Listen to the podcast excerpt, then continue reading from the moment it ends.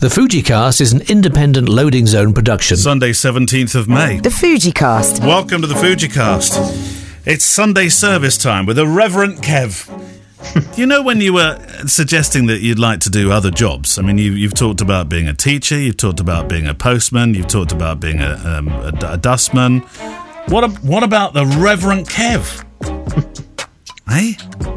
Well, I sense your enthusiasm.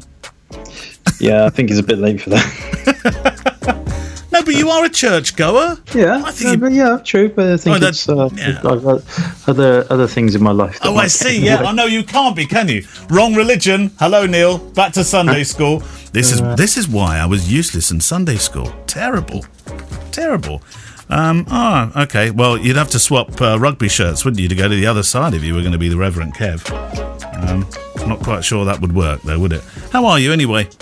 I'm okay, yeah. Happy Sunday. Happy Sunday. Welcome to the FujiCast Daily, once weekly, now daily, as we join the community of photographers together to talk about photography and take your questions. Don't forget, you can still send them in. click@fujicast.co.uk. What did you say yesterday? Was it 59 or 60 episodes we'd now done? Oh, no, 58 or 50. I think this might actually be the 60th. Is it? I think so. Hang on. Let me. While we're here, and it was while you're looking that up. I mean, it was reasonably easy to get enough questions and enough thoughts and enough feedback in when we were doing it once a week. In fact, it was getting to a stage where we were thinking, are we ever going to get a chance to read all these questions out? We were planning YouTube videos where we were going to do a sort of mop-up YouTube things.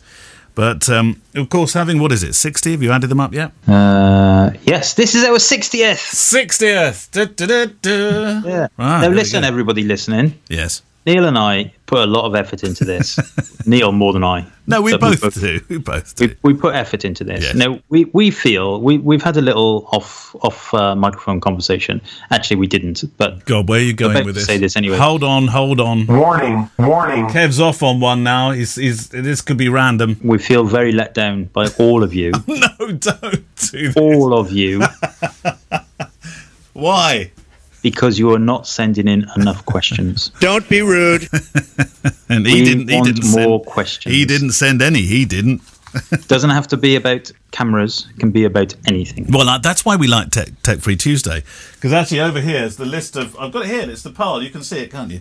Tech Free Tuesday questions are sitting there, shiny and ready to go for Tuesday. Send us anything you want. Today is our 60th daily episode in a row. Yes, that's like. Good. 3 months, all bar the randomnesses of different monthly counts. Good heavens, I know. Oh. However, we're going to stop at 62 unless we have 50 new questions. What? Kevin, we're 50, never going to get that. 0. Well, that's it then. So from keep going. Go. This coming week, that means that's it, and we can both sit in the. We will be socially distanced by about an hour's drive, but we can sit there on the phone. Instead, the recording, having a beer. How about that?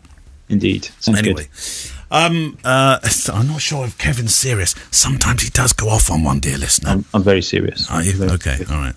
I went to B&Q, by the way, to go get some stuff for because we're going to do some garden art today. Nice. Oh, we're hoping to sell it and become zillionaires, Rodney.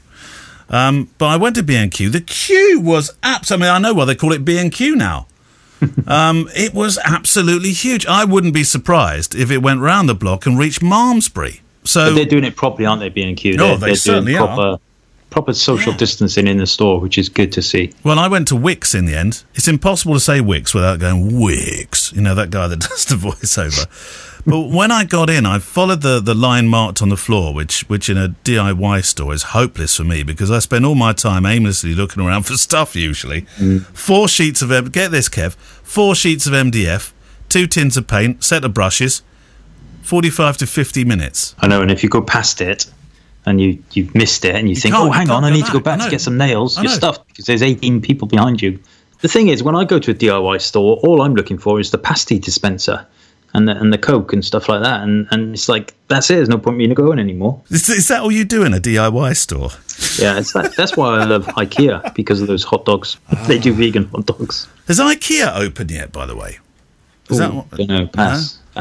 Imagine that, though. Imagine a queue snaking through IKEA.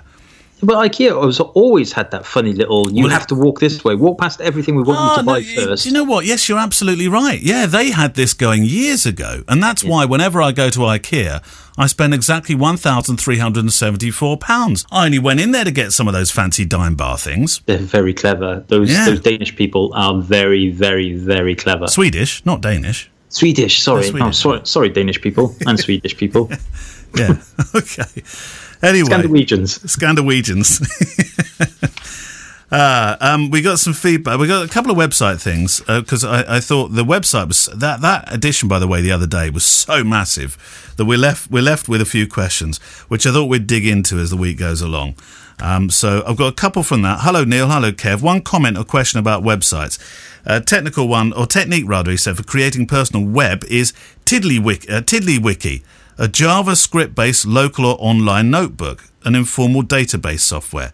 It may not look as good as Squarespace or WordPress-based implementations. It may not be fit for professional usage, but for a hobbyist or enthusiast, it's a viable alternative. Have you ever heard of TiddlyWiki? This is from Adnan Onart, who's in Cambridge, Massachusetts. So TiddlyWiki is like one of those open-source, community-driven things that has all the great intentions of being something fantastic, and it is something fantastic.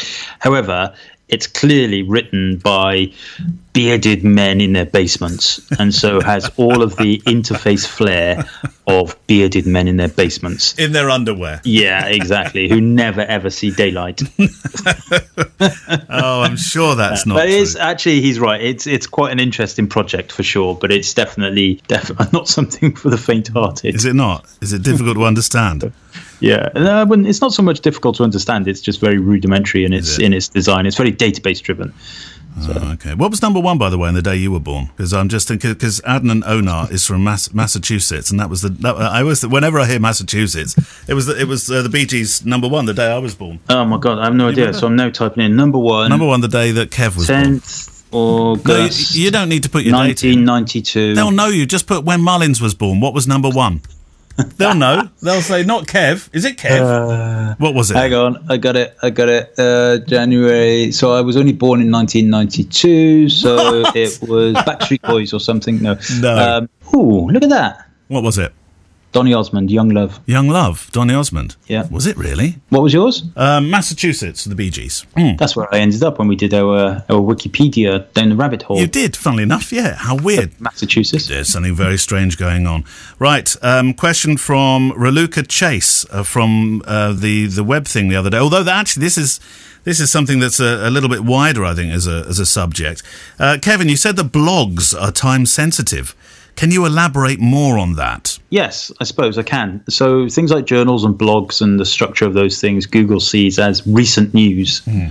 So over time, they become less important in Google's mindset, if you like. So stuff in your top menus, like your style page or about me page and everything, will have more weighting, if you like, partly because of the fact that they're always stuck on the top of your menu. So blogs, typically, you will have noticed, probably, which annoys the out of me, right? You will have noticed a lot of blogs these days have stopped putting dates on their blog posts when they were published. Do people choose to do that, or is that just the design? Because they think that if Google sees the fact that it was published in 2017, it might be less interested. Wow. However, that's a whole load of TiddlyWinky. No, it was TiddlyWiki. TiddlyWinky, I think, is something entirely different, Kev. TiddlyWinky. But it is a Sunday afternoon, so you never know. What was one of those things that TV character show for the little kiddies? Oh, you mean TiddlyWinky on it? No, he was Binky Bonky. No, what was it? No. You're thinking of the Magic Playground or something. In the Night Garden. Popo. Nina. Yeah. Oh God. Yeah, that's the one. And one of them had a real strop, didn't he, or something? And left the show.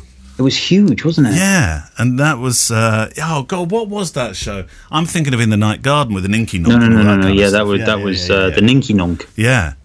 But that's, that show... both those shows.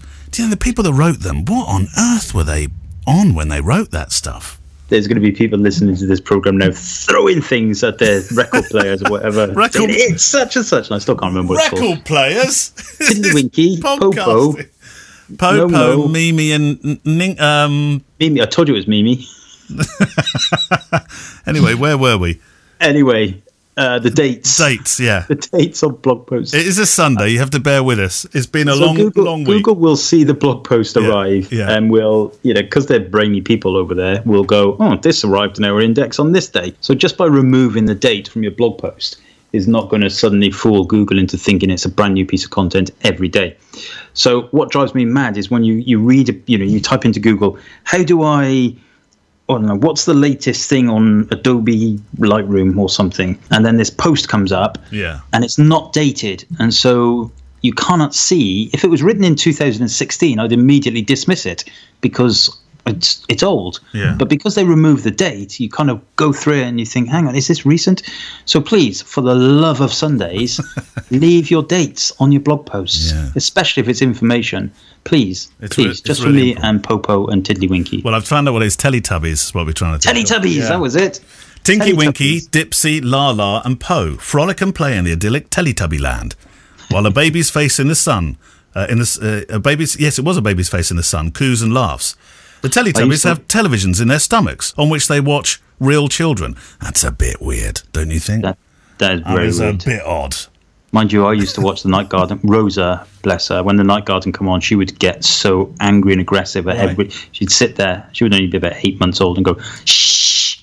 Oh, because you were making noise. Yeah, and then we'd watch The Porcupines. And the... no, that wasn't the... Were they The Porcupines? Yes. So American listeners now, do you get this stuff, American and Australian listeners? I'm not quite sure whether you... Yeah. But that's another weird one, wasn't it? Yeah, Night Garden. Yeah. Anyway. Made a fortune, though. And Mr. Tumble. He's a multi-billionaire. Oh, yeah. He's a lovely guy, actually. I met him. Yeah. He's a really nice guy. Right. Back to the questions, photographically speaking. This one is from Andrew Higgins, who is fast becoming a huge friend of the show because of the amount of time he spends finding interesting things for us to talk about.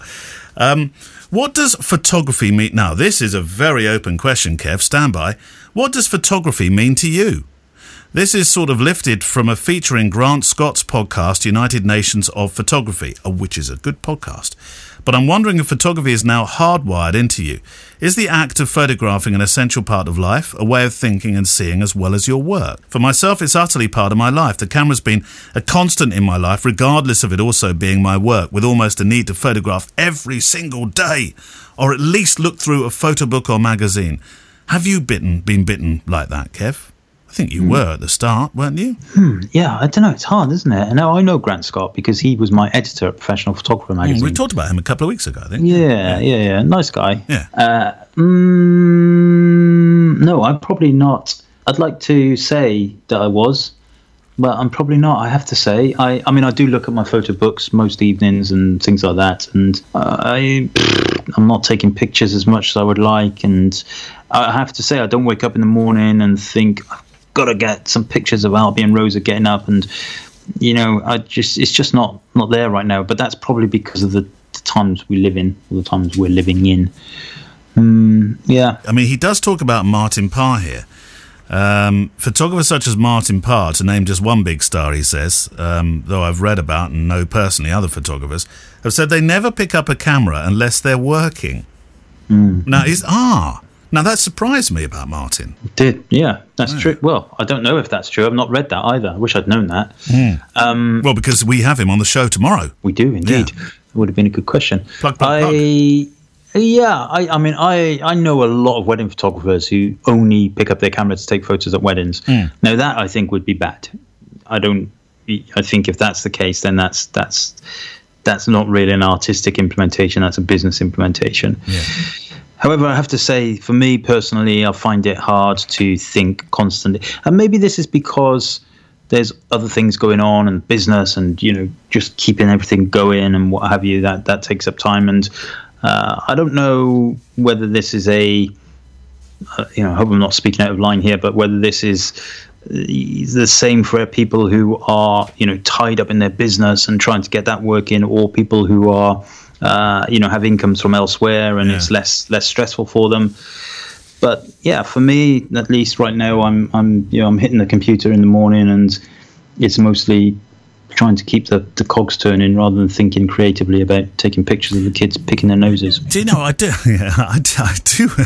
Got loads of those. I do wonder whether that's something that happened in the crossover between film and digital, because watching Platon's show the other night, I was struck by one thought, and that was, because he works primarily with film, he is surrounded by he doesn't spend his life looking at a computer.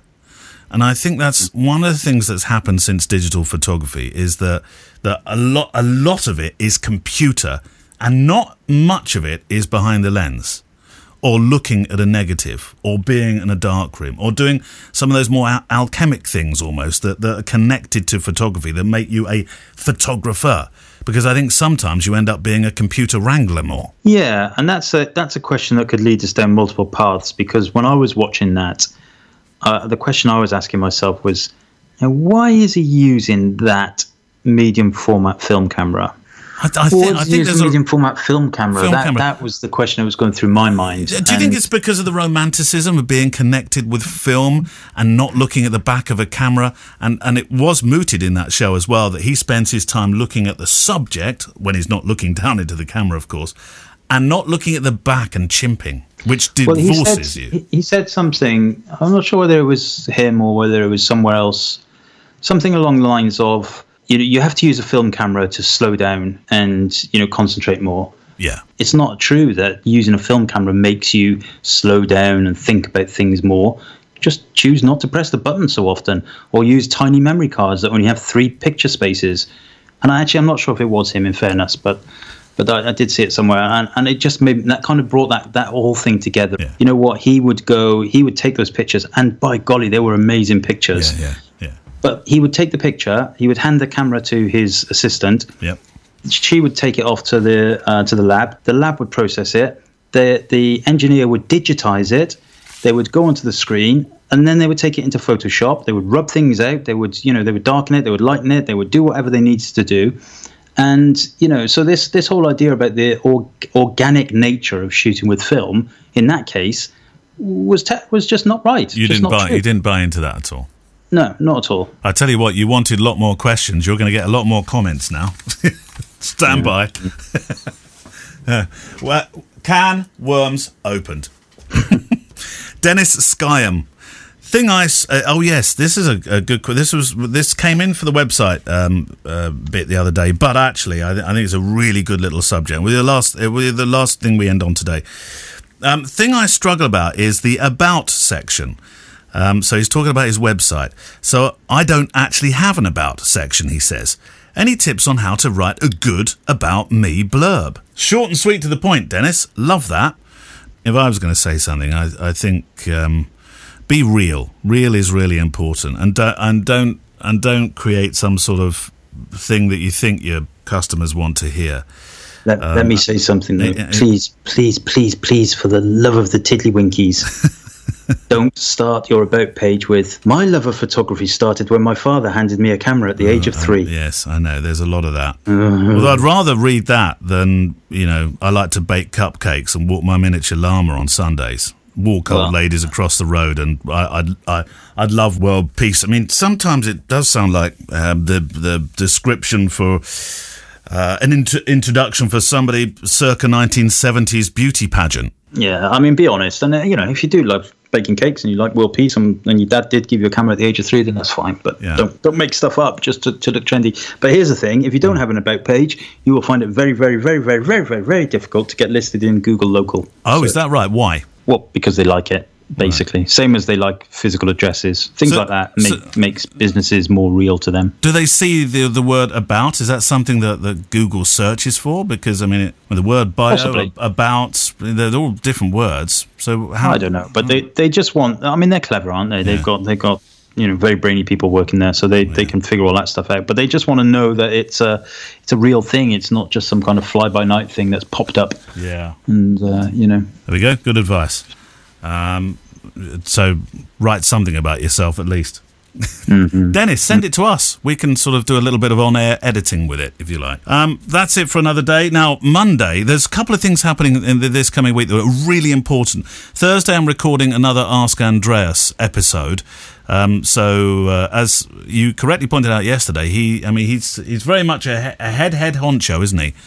And he knows an awful lot about the brand and such a lot about the cameras. So any questions you have at all, make sure you send them to click@fujicast.co.uk. Make sure you do keep sending questions to click@fujicast.co.uk. Otherwise, Kev's going to really lose it. Yeah. And then I'm not going to come. I'm not going to come anymore. I'm not coming out to play anymore. But then tomorrow, very, very special interview. I'm amazed you got this because he doesn't grant this to everybody, does he? No, he doesn't. So we will be speaking to Martin Parr. Yes. It's. I would say it's a relatively brief interview in comparison to some of the ones you do. But it's interesting, and I feel he's done us a huge favour by coming on the show, and we kind of explained what we were doing on the dailies and how we were trying to, to help the community and all that kind of stuff. And he said, "Yes, I'll come on there for you," which was very very nice of him. No, it was very good of him. So I'm looking forward to that. That's it. We will see you.